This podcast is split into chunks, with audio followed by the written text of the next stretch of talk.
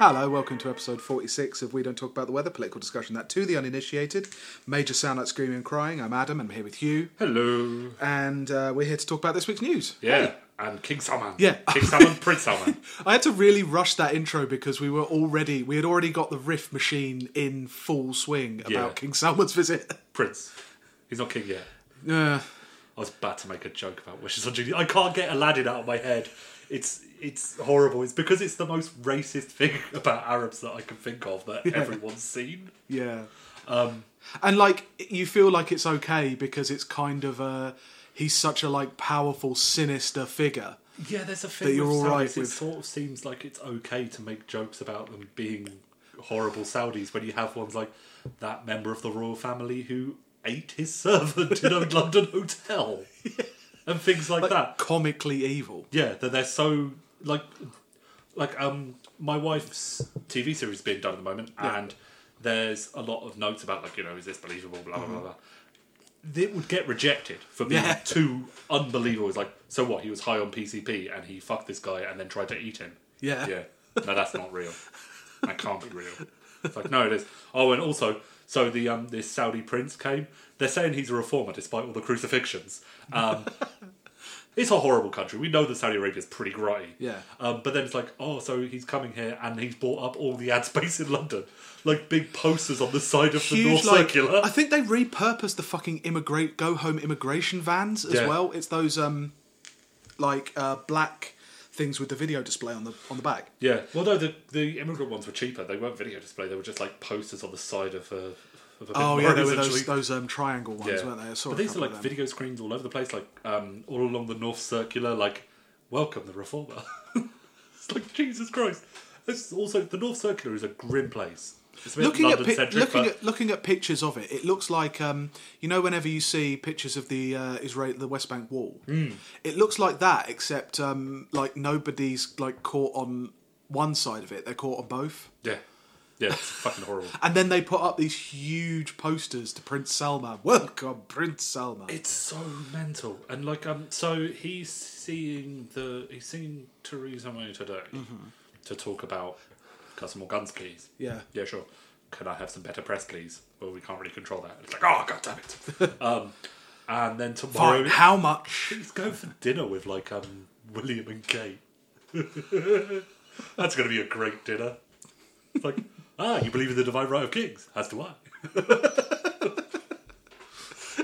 like, what else are they going to talk about? Because, like, I'm pretty certain William can't be as to the right as a Saudi prince who used to run the secret police. I'm hoping. You never know. I mean, he could. You know, I haven't seen Harry recently. Um, yeah. Got him locked up in a hotel. What, what, do you, what, what do you talk about with a Saudi prince? It's like, ah, how was the flight? It was fine, except I had to like hit someone who came too close to me. It's like, I had a very. The only time I've been to an Arab country was on the way back from Australia, Yeah. and it was in the like Abu Dhabi airport, and I saw um, a guy. I don't know whereabouts in the Emirates he was from. He was in like the the white robes with the little hat thing, not the hat, but like, The um, scarf. The yeah, Nick, uh, checkered. It had a bit of the checkered thing, but it's like the little white, ri- the black ring on top of his Yeah, head yeah, with the yeah, right. Yeah, yeah. Uh, um, and it was in the smoking area, and a cleaner came too close to him, and he kicked him square in the face, and started kicking him, and everyone walked away. What the fuck. It was horrible. It was really horrible, and that was my own. Well, my that's my experience of the of the Arab countries is going in there, seeing that you could buy cars and have them arrive at where you were flying to, seeing that when I try to have a fag, and then just wanting to be home, like I've been flying for so long. It's horrible.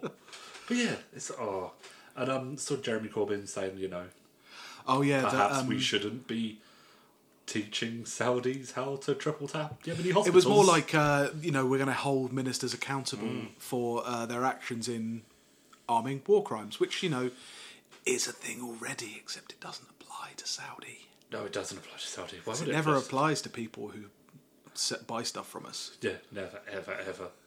um, and I saw like Iain Dale was saying that's not true. It's not true at all. It's like That was a really common. like when I, I was reading like some of the Twitter, is true, I was though. reading some of the Twitter threads on it, Yeah. and like a lot of like conservatives, like, oh, it's very very libelous. Where's your evidence? It's like they are.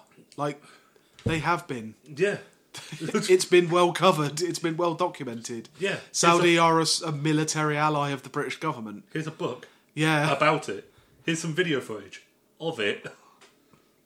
It's Here's yeah. the receipts. Yeah, here's all the receipts.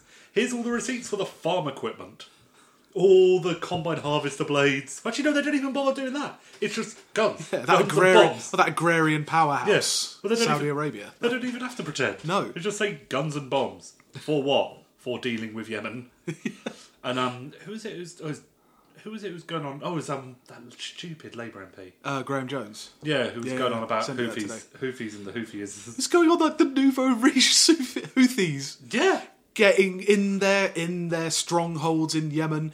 It was something about like it's an ice cream shop. opening a Baskin Robbins in Sana'a, the capital, and it's like, ah, yes, the nouveau riche. It's like, they're not momentum. You can't tar them with the like middle class. Oh, what, we- what those Houthis need to do? They need to get out their ivory towers.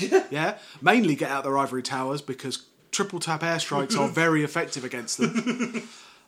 I've played Civ. Ivory is not very. I've played Red Alert. Ivory is not very good at withstanding airstrikes. Um, they need to get out of their ivory towers. Yeah, stop. Put down the ice cream. Yeah, Yeah. you lazy, lazy, Lazy Houthis. millennial Houthis. Get a proper job.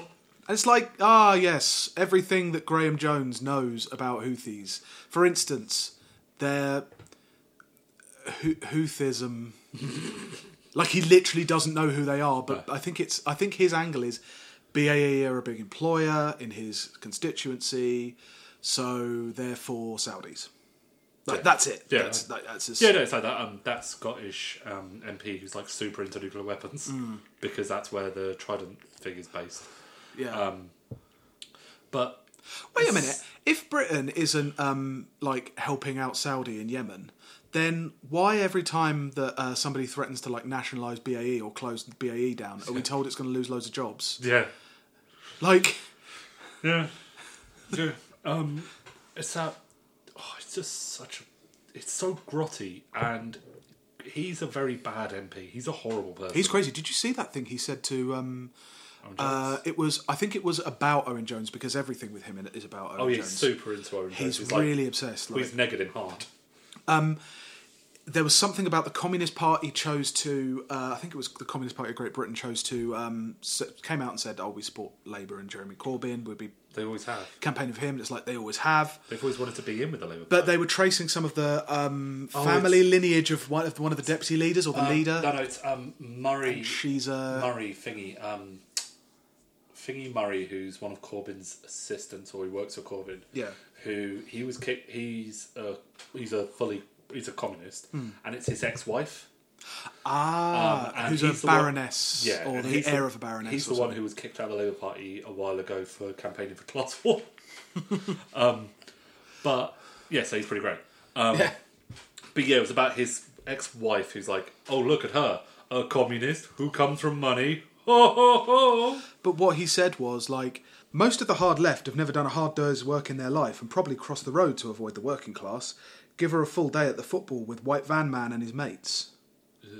What football match takes a whole day? There is no day at the football. Which football has White Van Man and his mates though? Like, which White Van Man can afford to go to the football? which football? What is a football? I don't know the football. in the Premier League. Yeah, but um, oh, it's it's really sketchy. Yeah, but it's that he does that fucking oh yeah, you know, with the lads and all that kind of shit. It's like you know that kind of like um, but he's like imitating it. He's cargo culting it. They're like oh, a big bag of can of big bag of cans with the lads, except the cans are sarin gas and the lads are British military advisors and Saudis. but yeah, he is a scumbag, and he's got a real thing. He like he's. Just the stuff about the Iranian hangman and Yeah, crap. like uh, you're friends with Iranian hangman and like Yeah. really uh, obsessed with uh, Venezuela as well. He's on the um, Parliamentary Commission into Venezuela. Yeah, I saw someone ed- edited his Um, Wikipedia. yeah, so that's but also, yeah, so yeah, he's on he's on the he's on the wrong side of history of Venezuela as well because he's in favour of ethnic cleansing in Venezuela and the supporting of essentially American citizens and um, TV stars. But he has a very fine singing voice. But yeah, so that's Saudi. Yeah, we- Saudis are here doing their Saudi things, but they're always coming here. Um, and they're always given the big red carpet welcome because, of course, they would be because you know they own London. Yeah. Um, it's between them and the Russians at this point. Um, there's a couple of like Malaysian pension funds that bids, but they're no. I don't think they're Um, anywhere I near think as there's evil. a Chinese holding company that was starting to own most of Limehouse as well. There was some kind of big regeneration project to turn it into like um, basically Singapore. Oh, I was about before you were about to say Macau. I was like, awesome. might get some. I might wish. Get, might get some minor fam, minor family members of Kim Kim, um, Kim Jong Un turning up to gamble. It's going to be reverse opium war, Yeah, except they're going to bring it all in gambling.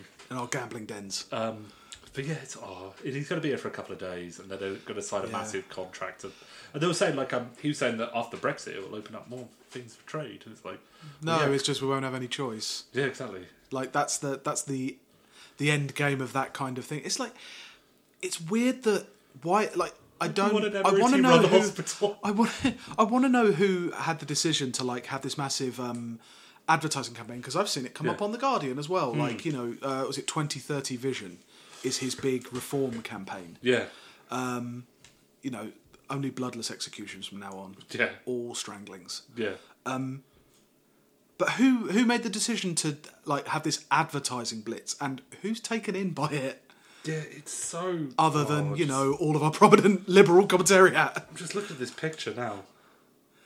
It's just. It, it's he just he is opening Saudi Arabia to the world. Um, wasn't that the thing that they said about the oil when um, the they originally did with the oil minister and stuff when they started when they started trading oil that they were opening up to the world I don't know. Um, as well ago as like the 80s. you know when the first big boom in Saudi Arabia when the boom happened oh, um, so that would have been seventy two or seventy four when Yeah. it was in when OPEC was kind of finding its finding its muscle, Yeah. and um, they quadrupled the price of oil overnight, and they're like, ah, now you have to, you can't deal with us like a an imperial client state. You have to deal with us like an imperial protectorate. yeah yeah You know, I saw the um there's a bloke from the Sun um criticizing Jeremy Corbyn for being annoyed at the needless deaths of civilians, um saying oh we'll see how that plays in like in Durham and Catterick and places like that and it's like why is it always the North that are supposedly racist and couldn't give less of a shit about people dying? Because I'm pretty certain. Like someone had a really good tweet about you know the one thing that they really care about in like Catterick is anyone besmirching the noble house of Saud. it's they, they'll go to war over it. They will literally fight you in any of their multiple darts clubs. I imagine exist in Catterick. My understanding of Catterick is based on the um, Vic and Bob. I do love how you've managed to be both very open minded and non prejudicial about the North, and then also very prejudicial in the same sentence. My experience of the North is driving through it to go to Scotland. I'm that guy. I'm literally that person. And all I saw was a load of um, a load of adult shops on the A1 or the M1. The M1. M1 sounds right. Yeah, there's a load of them. Like a whole bunch. No, it's an A1. It's an A road. Yeah. There's a whole bunch of them. There's like so many. It's really, really unsettling.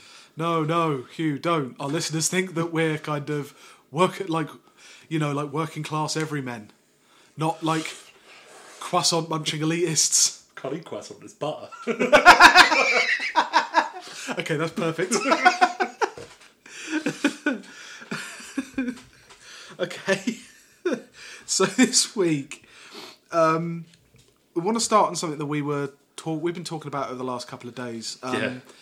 Paul Mason's article, Yeah. So World War Paul, uh, um, World War Paul. Yeah, who is now adding to his name and is now legitimate concerns Paul. yep, he has some legitimate concerns. Yep. Well, he thinks that the, La- the, the, the, the Labour Party needs to have some opinions on immigration and some controls. His his article um, was published after the Italian election this week, in which um, the Five Star Movement did Yeah. did reasonably well. No one no one won because it's Italy. No one wins an election in Italy. No. Well, the main thing I got from it is that Berlusconi, my God, that man looks like a character from um, one of those kids. Probably.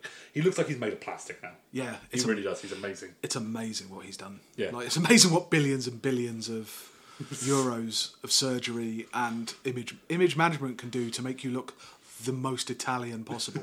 Well, actually, I don't think he looks Italian. He looks like a robot. He's got he's gone from being looking like a human to setting off my uncanny valley alarm. That's right, lads. We're not just anti-localist. We're also racist. Can't be racist against Berlusconi.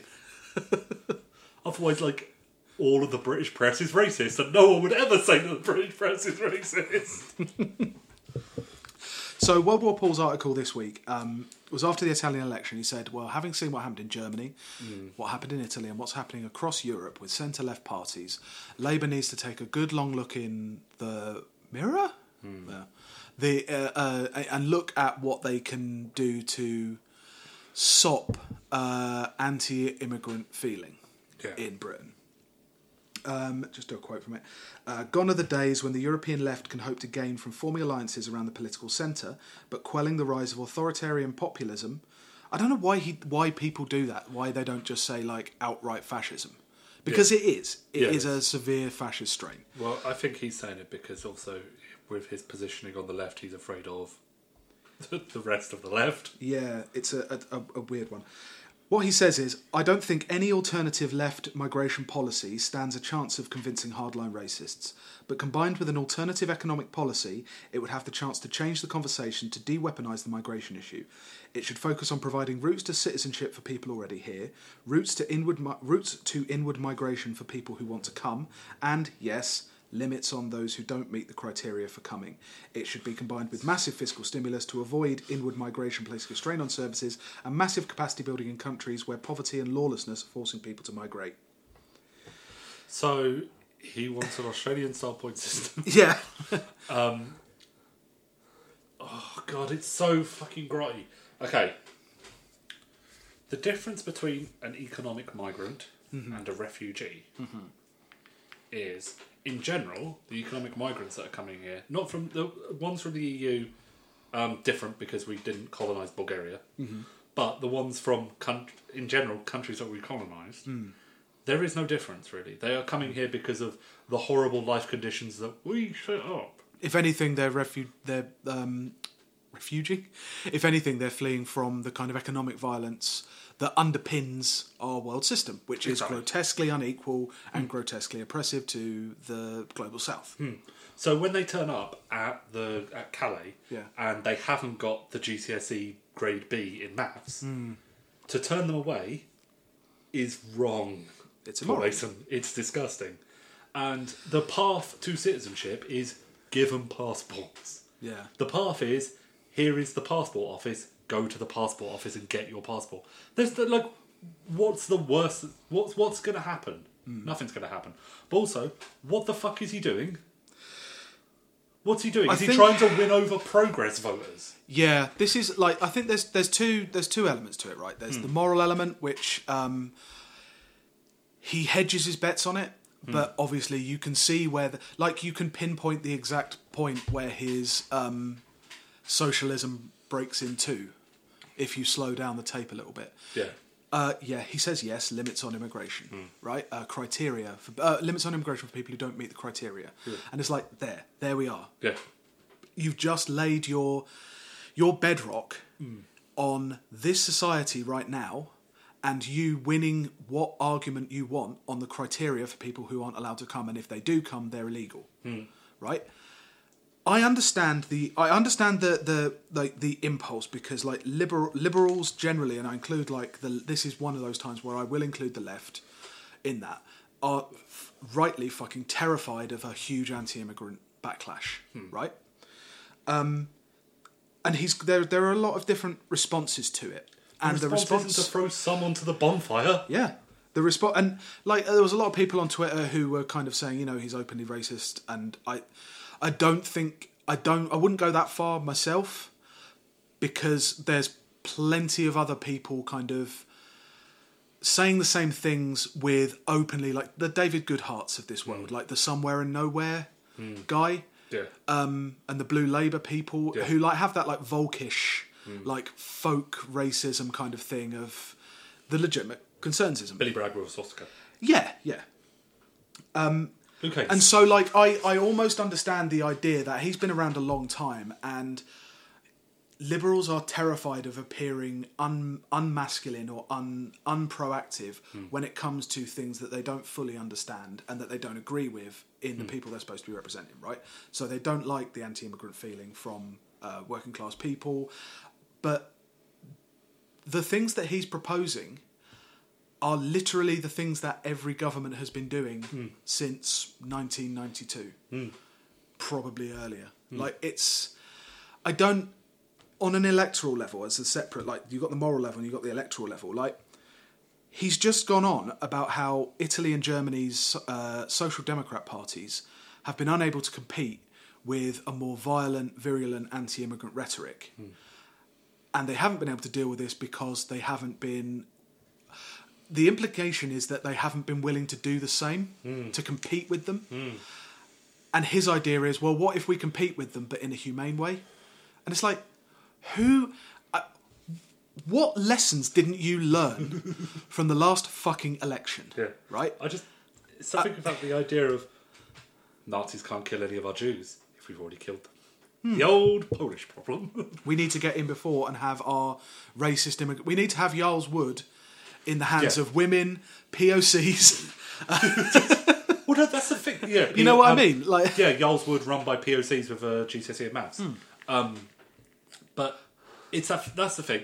What he's advocating for Hmm. is for the if when Corbyn comes to power, Hmm. for places like Yarl's Wood to stay open, yeah and that is not if not Yarl's Wood then somewhere like Yeah. Yarl's then that's not a safe place to build your house. Yeah And also for an old trot, he's getting awfully you know left part of the borders. like he's trying to be pragmatic but like his idea is that uh, it- like timing's important here as well so his presumably everything out of his mouth is somewhat in support of the Corbyn project i Yeah. think that's a reasonable thing in general, he is. He quit Having- being a journalist because he's of yeah, how much he supports. having Corbyn. been published in Novara, you expect that all like every utterance out of Novara is going to be in some way engaging with the Corbyn project and working out where it's going to go, what it's going to do. in general, yeah. And so there's a timing issue here. So his idea is people people's racism, people's abstract racism hmm.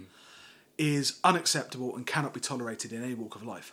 But hmm. if they're racist because they've actively experienced standing in a queue because of an immigrant, that's a legitimate concern and that has to be dealt with. Yeah.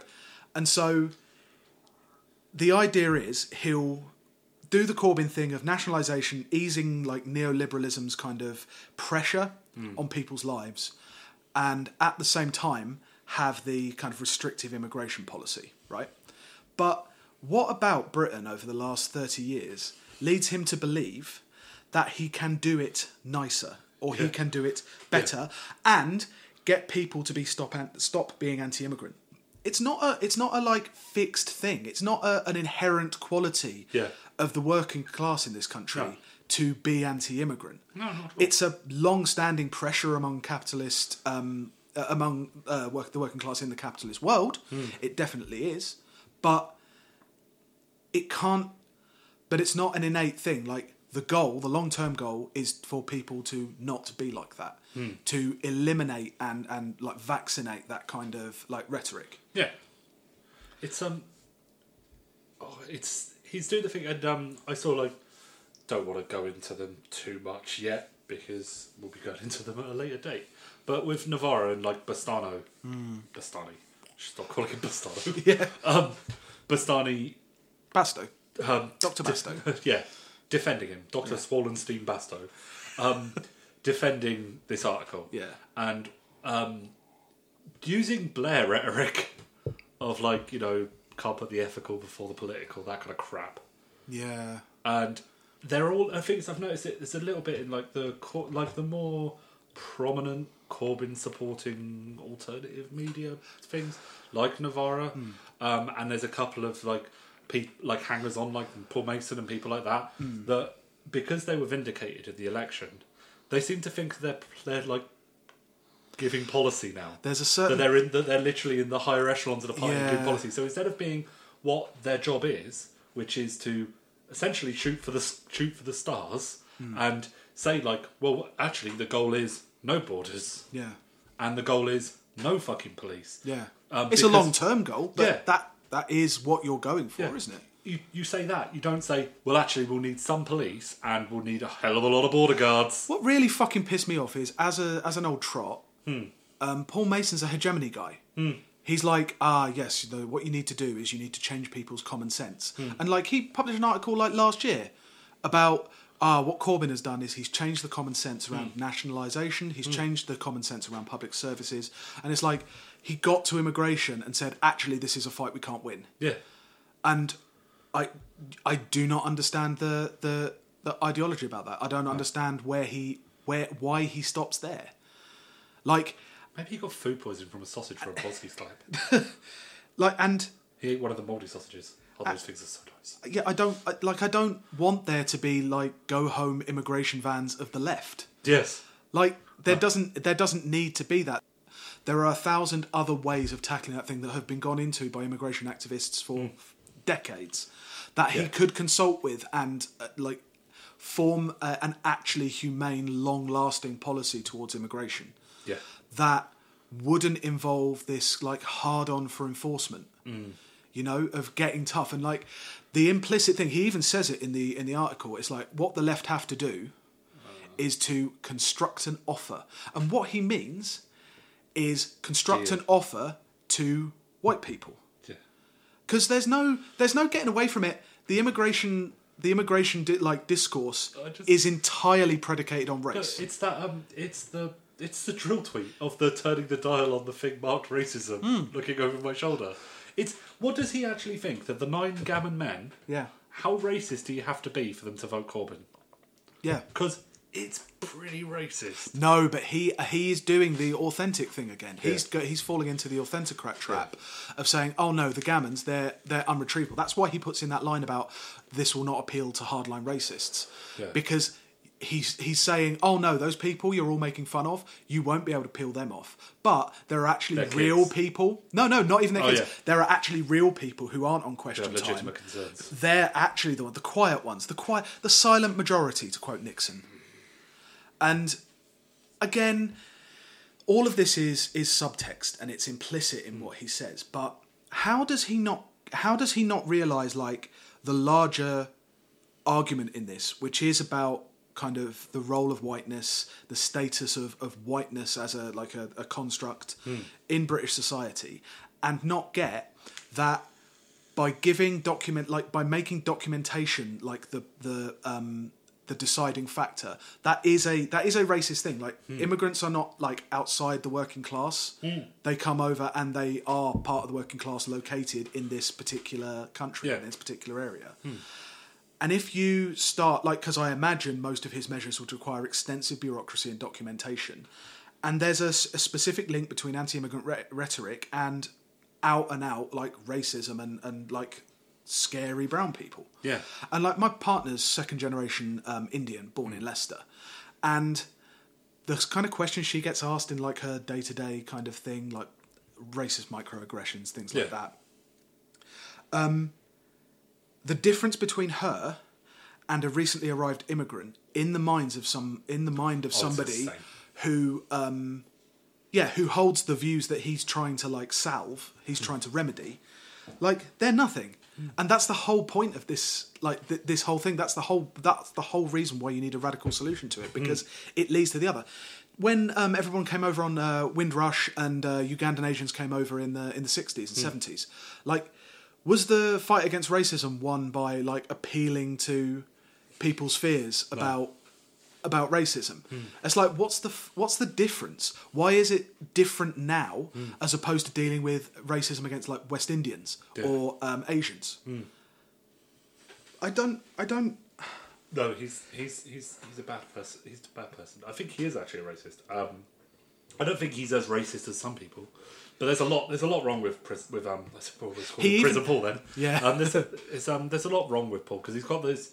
He's like I didn't think he had the immigrant thing as a thing that he wanted to. Yeah. fight for. Um, but you know the nuclear weapon thing as well. Yeah. Like, wow. So. I don't know- Nationalisation. I don't know where that came from. He's a pacifist. I wish. I think he is. Deep down in his core. I'm pretty certain the um the trot sect he was a part of had like Posadist leanings. Mm-hmm. I'm gonna look it up. Have a look. But if the goal is to kind of challenge challenge the logic of the system as it exists, which is the best kind of Corbynism you can ask for Yeah. in this present circumstance. Yep. They're not storming barricades, they're not like setting up revolutionary tribunals. Well, not yet. Fingers crossed. Oh, there's some people I want to. They are- I want to make the yellow broken glass. They are they're they're chal- like in a very like weirdly abstract way. Like they're challenging logic. Yeah. They're challenging the logic of a neoliberal system that is like slowly fucking killing us all. And you can't stop with immigration because it's a it's a basic it's a basic like humanistic uh, like area. I, Yeah. and the idea that it's it that whole kind of area where they're get where like that kind of set are getting a bit more um establishmenty. Because you can hear because this is what we need to do when we get into power. This is what we need to do to people not this is what we need to do with people. Do you know what i mean? Like the desirable goal with labour is to have a party that's not just like the arm's length ruler. Like they're not a an option they're not the best option like a you would like do compare the market with gas companies or something. You know they're not just the best of a load of options which is what he's positing here. It's Yeah. like we need to make the best offer possible to peel off those those voters. Now that's an us and them formation of a new political elite kind of question and kind of stance to take. Um, the point of having a mass party and a mass membership is that in each community you have a Labour member. So if your, you know, your granddad does have those anti-immigrant views, you, as his grandson, who he loves, you can talk to him about it. And the closer you are, like, because all the, the most of the anti-immigrant people, the very the most violent ones, have no contact with immigration at all, at all, and they're scared of it. They fear it because they don't know what it is. But the point of having a mass party is that you get people into every community so that that, that reality, that like um, that reality is is closer to closer to home for everybody. They can experience it directly. Yeah. You know, um, I just looked it up. It's workers' power is the one that he was. workers' power. Yeah. Um, they don't seem to have any Posadist links. I've just made that up in my head. Um, but we're going to say that. Yeah, he has Posadist links. Well, War Posad. Yeah, we're gonna have we're gonna say that because you know he's he's a trot who likes nuclear weapons, and in my head, a trot who likes nuclear weapons believes in aliens. Um, um, but yeah, it's it's doing the wrong thing. It's triangulating. It's It is. It's a it's a new Labour triangulation. It's It's exactly the same thing. There were even some. There was reading someone on uh, from who writes for Novara on um, on Twitter, and they were saying, yeah, this is just the centre left uh, immigration platform as it has existed since 1997. Yeah. What's um, what what are you doing? yeah. Um, you're not going to be racist enough for the racist, yeah. and you're just going to fuel anti anti-immigrant racism. And when Corbyn gets out of, supposing Corbyn does go into power, when Corbyn comes out of power, if you've overlaid this, if you have succeeded in all your public services, you know, you've got a good, uh, ha- much happier populace with public services they can rely on in their locality, Hmm. and you've still got these things. You, you're just leaving it open for a more far right I'm not. government to come in and, I would and not be happy with do the same uh, things. revitalized, fully funded NHS that you have to have an ID card to use. Yeah. That's that. That's not, and that's the, that's the kind of thing that it's a don't yeah leave him alone. You, leave him alone, you fucking asshole. What? Who asked you to write this article? Either you fucking bellend. but yeah, that's Paul Mason. Yeah. Paul Mason. Um, so adding some dodgy views on immigration to his love of nuclear weapons, putting him closer to his position on the wall of Gavin. but yeah, and then the the other thing that we want to talk about this week is Yeah. this week is the 30th anniversary of the birth of something beautiful, when the intellectual descendants of the Whigs and the snakes and lizards of the SDP got together and birthed the Liberal Democrats.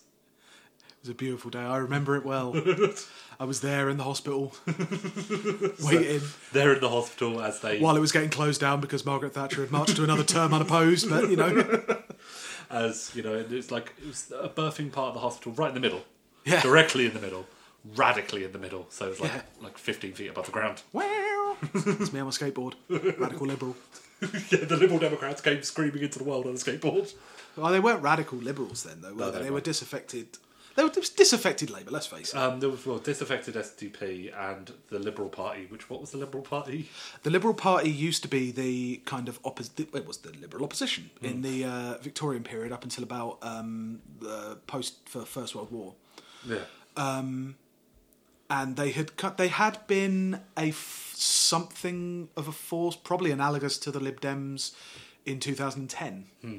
maybe. Um, but they had never re- they they were a declined and they were an old party as well. Hmm. Lots of old men, kind of. It was that like individual liberty. As opposed to how radically young they are now with Vince Cable. Well, ah, no, well, I mean the Lib Dem- to give the Lib Dems now their due, yeah. right? They And I are- won't, are- and I and don't worry, I won't be for a lot of our discussion. They are also full of a bunch of naive babies. Yes, you're right.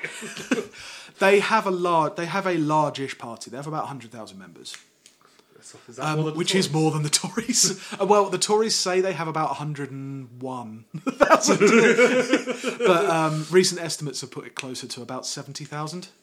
Yeah, but the Tories is about about a class of Oh, I wanted to. I found such a good joke. I mean, this sounds like an old joke that I've just not heard before. But um, a Tory and a Lib Dem standing on the edge of a cliff. Who do you push off first? Who? The Tories, obviously, because business before pleasure. Budum. Hey. But, um, yeah, the thing that I, I didn't even realise it was the 30th anniversary because why would I? Why would anyone? Why would even the Lib Dems notice? Um, I did notice that Jo Swinson was backing calls for a statue of Margaret Thatcher, which you got to remember is the second statue of Margaret Thatcher because there was one that got beheaded. Yep. Um, Isn't there one inside Parliament? I'm pretty sure there's there one inside Parliament as well. in a cupboard. No, I, I think there is Yeah, just one in the the Grand Speakers Hall or whatever, because they've all got like stupid capitalised names for each area. it's all in like there. Harry Potter. Oh, I can't wait until 2022 and that place is pulled down. It's gonna be pulled down, though, is it? It's going to be pull, pulled down. pull it all down there. Look, rebuild it. It looks like a Westfield. Four, four years is a four years is a long time. I reckon Corbyn gets in. We push the Overton window over to demolish the Houses of Parliament. Just build a new, nice new brutalist one. Yeah, Beautiful one. Make it look kind of like South Bank. make it look like the Hall of Justice from Judge Dredd. But, um, Um, anyway, yeah, so I saw yeah, Joe Simpson. You know, she wants a statue to Margaret Thatcher because Margaret Thatcher was the original Yas Queen. Um, it's that kind of bullshit. Um, there's a except for saying no a lot. yeah, um, and she did say that criticism of it and opposition to it is is quite sexist and misogynistic, and it's it's not. it's really not. In I- the same way that I'd like to tear down every single statue of Churchill. Every king statue. Yeah. Actually, pretty much every statue in London. Is there a good stat? Is there a statue of some? There's There's, a statue of Gandhi. That's okay, I guess. there's a statue of Attlee which is still which is still not visible because it's been. I think it, it might be visible now, but I know it was boarded up for a long time Yeah. um, because it was I don't know damaged. but it was just boarded up for a very long time. Um, Well, you see, with the political divide, th- politics is so polarised. you see that uh, the Churchill statue gets uh, defaced and the Thatcher statue gets defaced, and naturally, everybody was throwing stuff at the Attlees. No, no, they weren't, were they? no, they weren't. No. Almost as if there's kind of genu- generally a popular kind of support for the kind of politician Attlee was, And or the measures that he enacted. Let's not the get into peop- it. Let's not get into Attlee's legacy, but like, and the people that that um, hated Attlee from Malaya have all been genocided. yeah, let's face it, plane tickets are expensive. Yeah, they are. Um, but yeah, there's, there isn't a good statue in London, really, apart from, as you said, Gandhi. Is there a Gandhi one? Yeah, I think there's a Gandhi one. Is there? Yeah, I can't remember. Um, I like that big blue cock for a while. who? Right. Liberals have the ideological, supposedly the Lib Dems, Yeah. right? They are supposed to have the ideological flexibility to appear anywhere, right? Hmm. They can be on the centre right, they can be on the centre left. That's every every, the, every conference that they ever have hmm. is about how there's a massive swell of sensible people out there hmm. who are just waiting for to vote Lib Dem. Right, that's their the lie that they. Everybody tells lies to themselves when they're talking in political terms. Yeah. Um, so- socialists do, conservatives do, liberals do. I'm sure. Um, but that's the lie they tell themselves. They can occupy any area of the ground. When Jo Swinson asks for a, a, a second Margaret Thatcher statue because it's feminist, Yeah. who is she appealing to? Um, Louise Mensch, She doesn't live here anymore. but she might come back. On Earth. No, she is way out there. She's gone completely. Socially and economically conservative feminists? well, you know, you've seen um. There's there's enough um gay Tories that think Thatcher was great. They're ones they're ones too young to remember Section Twenty Eight. Yeah, but they're also they are Tories because I mean, to be fair, most of the gay Tories that seem to have been kind of front bench ministers, certainly, I'm, basically all I can think of is Alan Duncan, um, would probably be as like at home in the Lib Dems as they would be in the Tories. If the Yeah. if the positions were reversed, Yeah. and the the Lib Dems were in the position the Tories have of like consistent government or opposition. I could see an Alan Duncan in there. I could probably not see a Liz Kendall in there, which is slightly worrying. But like you could see, there's plenty of liberal Tories who stick with the Tories because they're the winning party, they're the success party. Yeah. Do you know what I mean? Yeah, there's um, but it's, yeah, there's there's nothing about Margaret Thatcher that you'd think meshes with the Liberal Democrats, except for the fact that the Orange Book goes further than she ever did. Because the Orange Book with its things like um, privatising prisons, I'm pretty sure.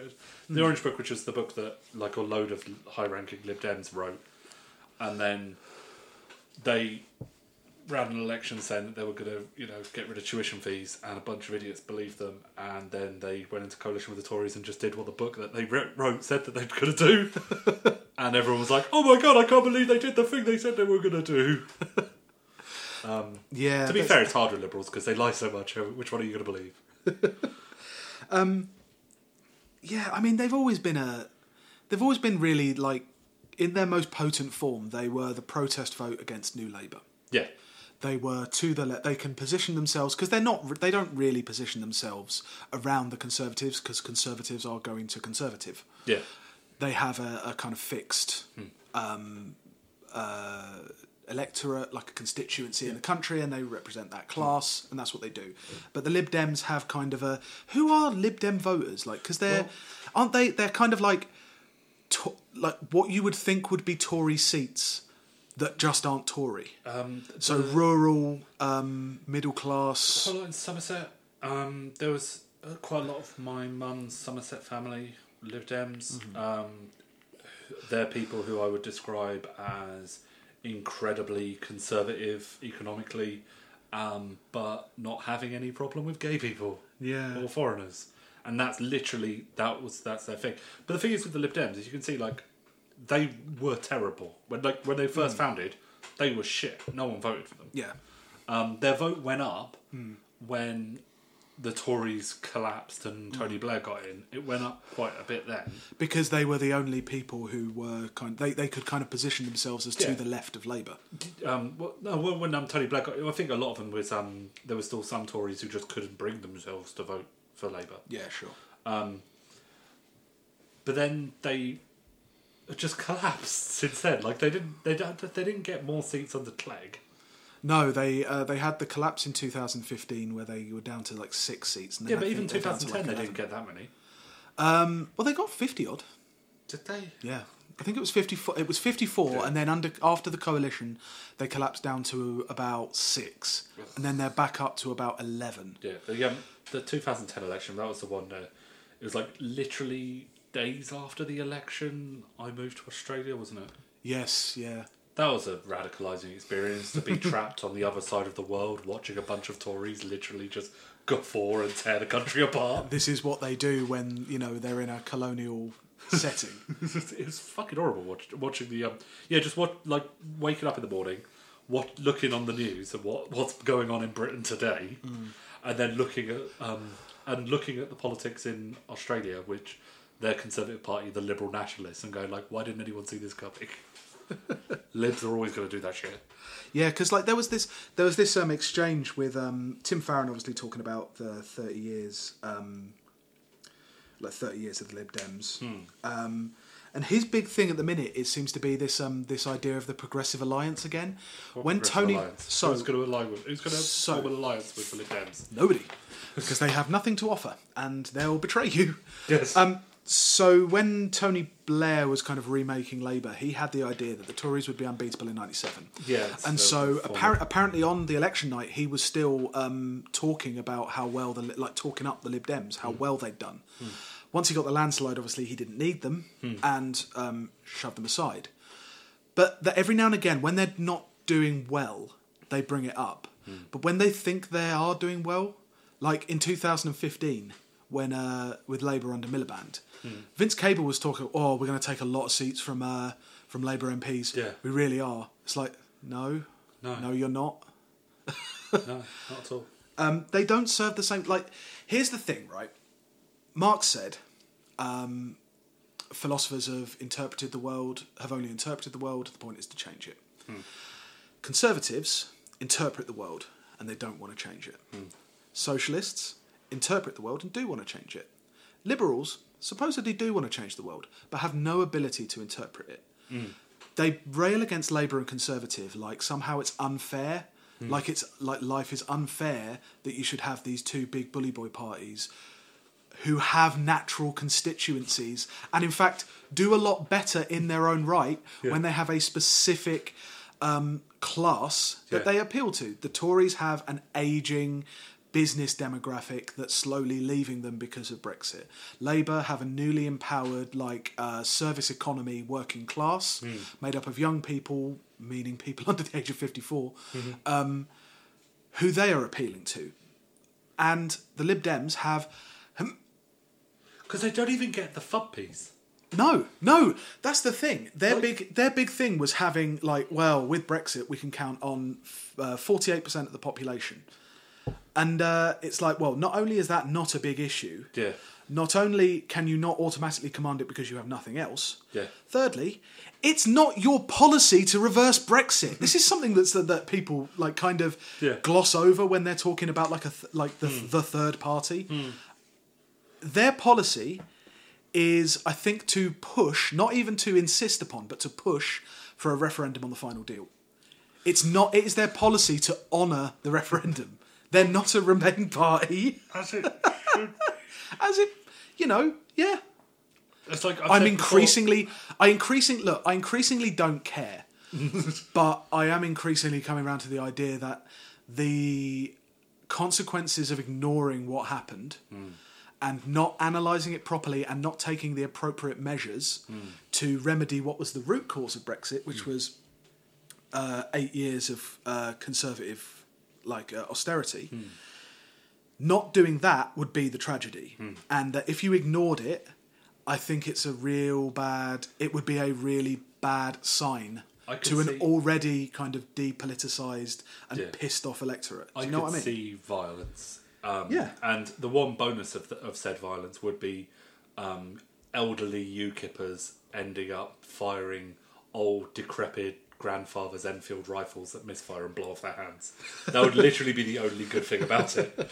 Um, no, but I mean, I can even see the not crazy Brexiters going, "Oh well, it doesn't matter, does it?" Hmm. And just like switching off. Like even people who are just like, "Oh, I just I voted Brexit because goddamn my town. Hmm. Look at the fucking state of it." Hmm. I could see them either switching off completely or very much losing faith in that political process. Do you know what I mean? And then vote, vote for the British AFD. Um, yeah, there's, they have nothing to offer. Which we, you know, we've been over that before. That they they supposedly have like the broader like I was saying earlier they supposedly have the most room for maneuver in any of any political party because they don't they don't have anyone to impress because they have no natural constituency they have no ties to unions and working people they have no ties to business They're the cop who's lost his badge and he's got nothing left to lose, so you've got to fear him. yeah He could do anything. they are the any Look at Vince Cable's hat. they are they're the none of the above party Yeah, um, and They're they like- don't like being referred to as that, but they are that. Yeah, you're like, can you not stand Labour or the Conservatives? Uh, well, kind of. Well, vote for us then. It's like, what do you offer? Doesn't matter. I'm not one of them. Yeah, And the stuff that, but like, given this ideological flexibility, the stuff they come out with is so fucking desperately grey, banal, pedestrian, and insufficient. Well, the thing is, even the none of the above thing, they're not going to get that vote again because Yeah, going into coalition proved that they are not none of the above. They're Yeah. none of the above up until a point, and that point is a sniff of power. And hearing people like, it's, um, was it last week? Um, George Osborne was like, "We're two years late, but we've hit the the deficit target." Yeah, And um, David Cameron saying it was the right thing to do. yeah, and 120,000 deaths related to austerity. Yeah. And then you have dickhead liberals on like like James O'Brien or other dickhead liberals talking about sensible Vince Cable and it's like what did the fucker do when he had a sniff of power? 120,000 austerity deaths. Yeah. That's what the man did. And it's like it's not even about tuition fees. Hmm. Like tuition fees, that's a big it's a issue. good it's a good totem issue to represent all of the other heinous shit that they did. They killed so many people. Yeah. The sheer amount of homelessness, the hmm. massive increase in homelessness, the la- the couple of days. Don't talk about the weather, but the fucking snow. though v- virtually every death could be literally put at the feet of the Lib Dems and the Tories. And All their argument, their, that fucking argument about oh well, you know, if we hadn't, uh, if we hadn't been in coalition with them, that which was the argument that Tim Farron was making Hmm. Yeah. on Twitter, and saying, well, if we hadn't gone into thing, we we softened the edges, we, we yeah, because 2010 to 2015 was a fucking golden era for liberal politics. Yeah. go home vans Yeah. and cut EMAs and cut everything and deaths and uh, what's the job centre company? Um, Atos. Atos Yeah. uh, things. gay marriage. yeah, That's and that, that's literally it. It's like, but it speaks. It speaks to like their historical role, Mm. right? Because if anything, liberal parties in Europe, when they naturally they were they were dead after the Second World War. Yeah. they were just dead. Um, if they survived as political entities, it's because they either went to the left and became pr- and absorbed into social democratic parties that used to be socialist parties, or they became the party of business, i.e., they became Labour or the Conservatives.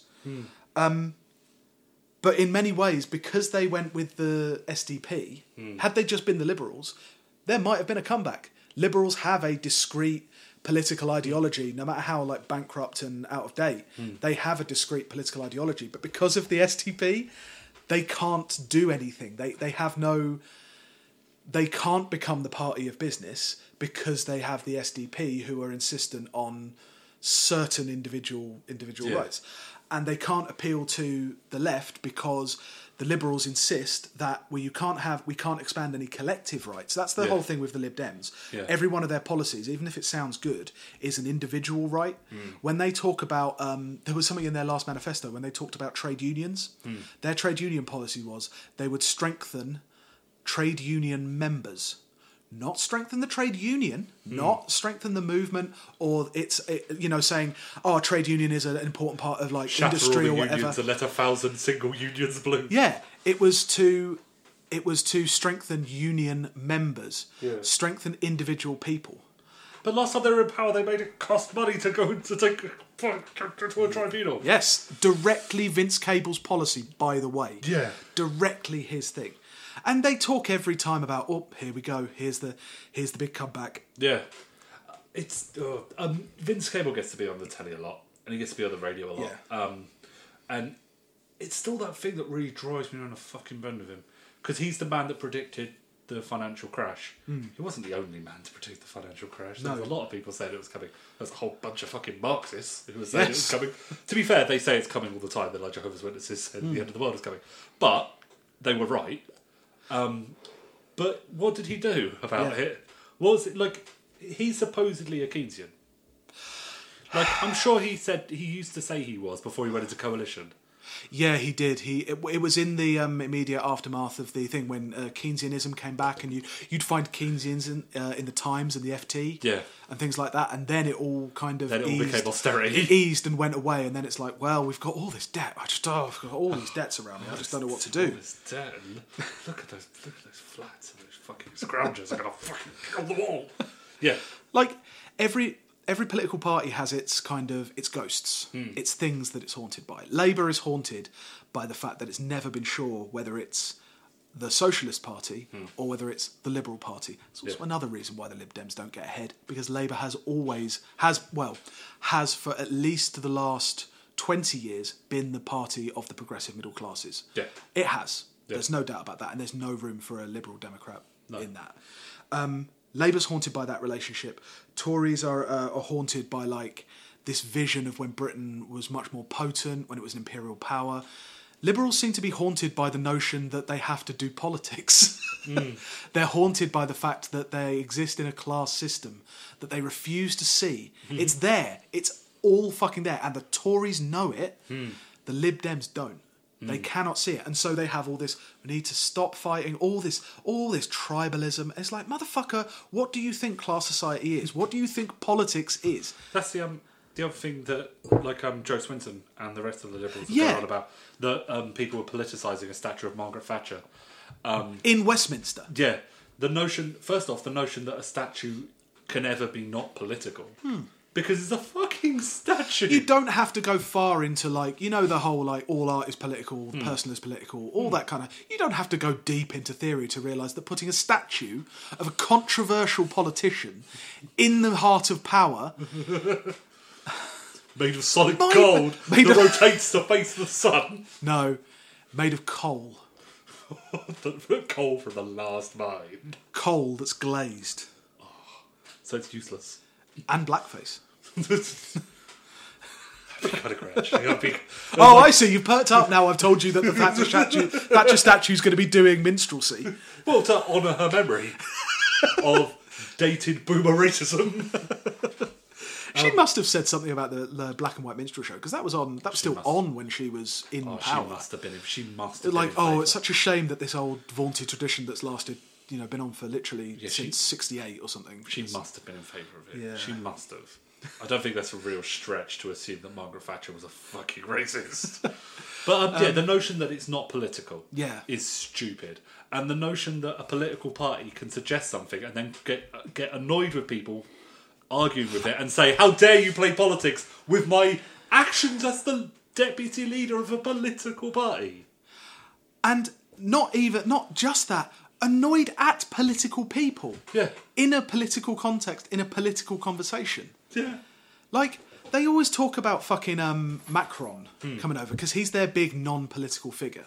Hmm. Yeah. They love him. They Because just he's shit at politics. because well, it's like oh, well, he they they like him so much, especially in this country, because their narrative is that he came out of nowhere. Yeah. he was the fucking finance minister under Hollande, yeah.